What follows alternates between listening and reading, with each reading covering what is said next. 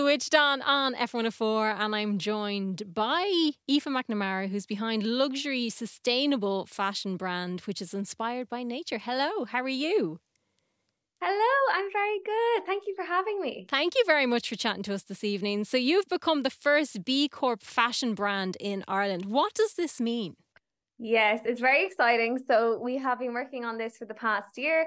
And I suppose to start, this was a big part of my ambition as a fashion designer is really to try and redesign the fashion street to offer more transparent, regenerative, and circular fashion where we don't create any waste. Mm-hmm. So over the past year, really, we're bringing our mission to life in working through the B Corp um, community platform and really getting that certification. So it's all about doing business for purpose and doing business for a force for good.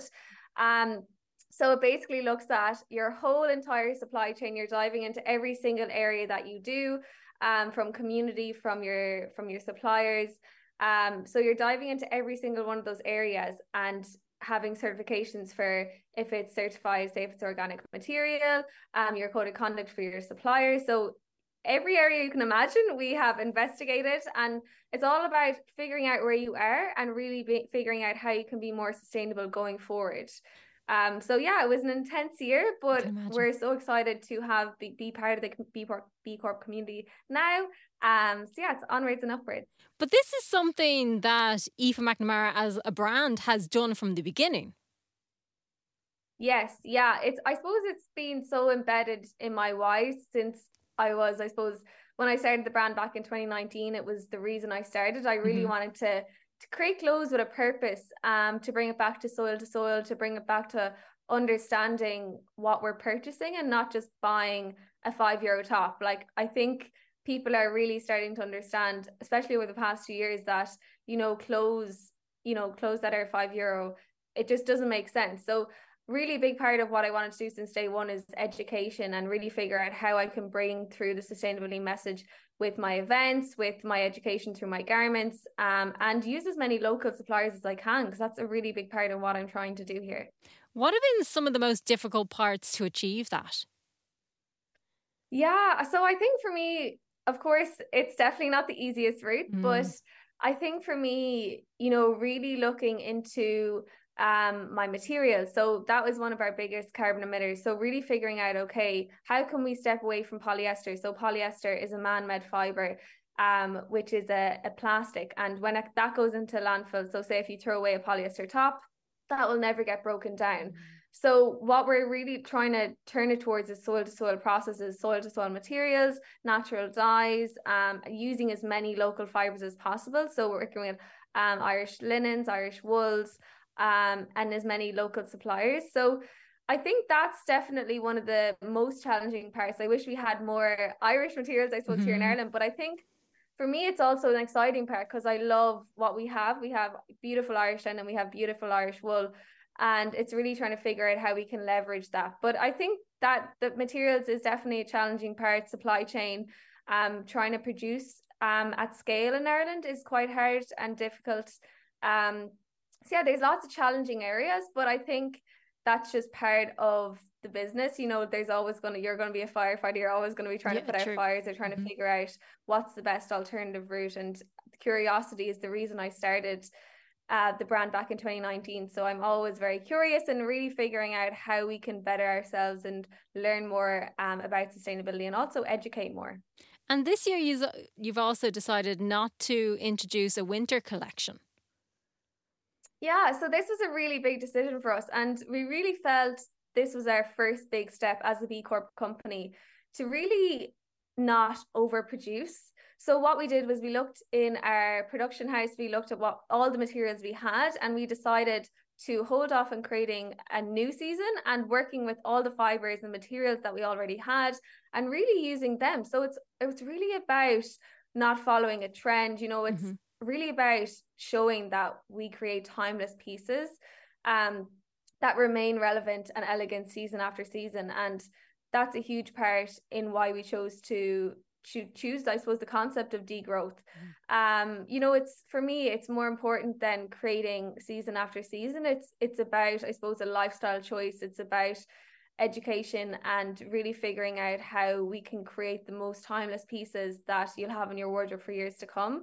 So yeah, it was very exciting to be able to start the journey as a B Corp company with our first campaign being a deep deep growth um, collection. Do you think that we've kind of taken a turn with clothing where we always feel like we need to be involved in trends instead of how it used to be. I suppose when my mom was buying clothes, when things were more timeless and you kind of kept clothes and you repaired clothes, do you think we've kind of gone in a in a weird sort of road now where we constantly need new?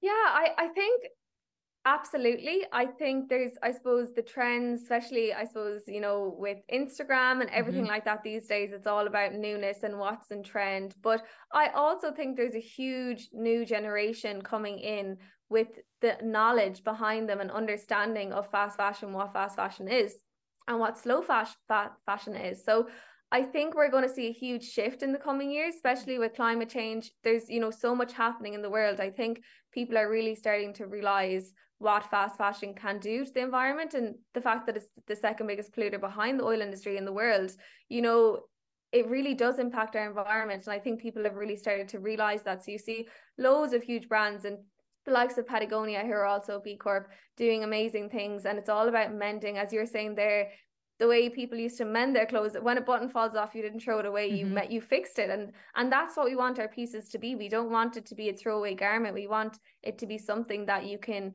you can i suppose mend and you know fix the button. And that's another area and what we want to try educate. We have we have um mending classes so they can come in and we do help them how to sew buttons in our cottage and figure out like the really small details. I suppose i'm a fashion design student so these things would be second nature to me but mm. you forget that people aren't taught this anymore in school if you don't do home ec so i think for me that's a huge part of my role. I feel like in the past year 50% of my role is a designer but also 50% of my role is to educate and inspire um, the next generation to make change so that's starting with the likes of our, our conscious movement mornings helping them sew a button all these little details for me that's really what you know excites me and i love mm. seeing the interest from the younger generation to want to understand how to do all of this. It's almost falling back in love with fashion and, and those pieces that you want to hang on to.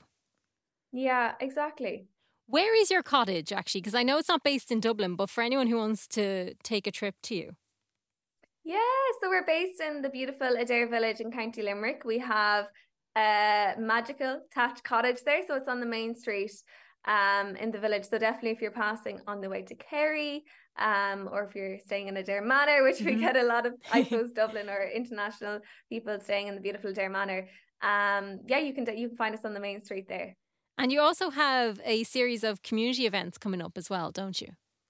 Yes, we do indeed. So we have um very exciting next week. So the 27th of October, we have it's all about, I suppose, a B Corp celebration, but also we're bringing together industry leaders in the fashion industry, um, and also from the B Corp um, B Corp community. We're bringing through loads of different people, and we're going to have it's all about a talk transforming the Irish fashion industry. So that's from 12 to 2 in our cottage on the 27th of October. Mm-hmm. Um, so definitely join if you're in the area or definitely call down because we're going to be, I suppose, sharing our journey on B Corp and how we got on, but also we'll have James McManus, who is the leader of B Corp here in Ireland, and he'll also be letting people know all about how to join the movement, what it's all about.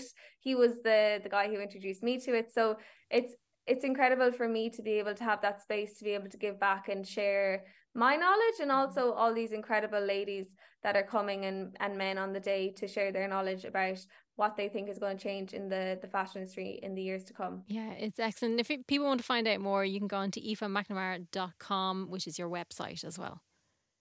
Yes, exactly. Aoife McNamara, congratulations. It's such an achievement. And thank you so much for chatting to us. Amazing. Thank you for having me.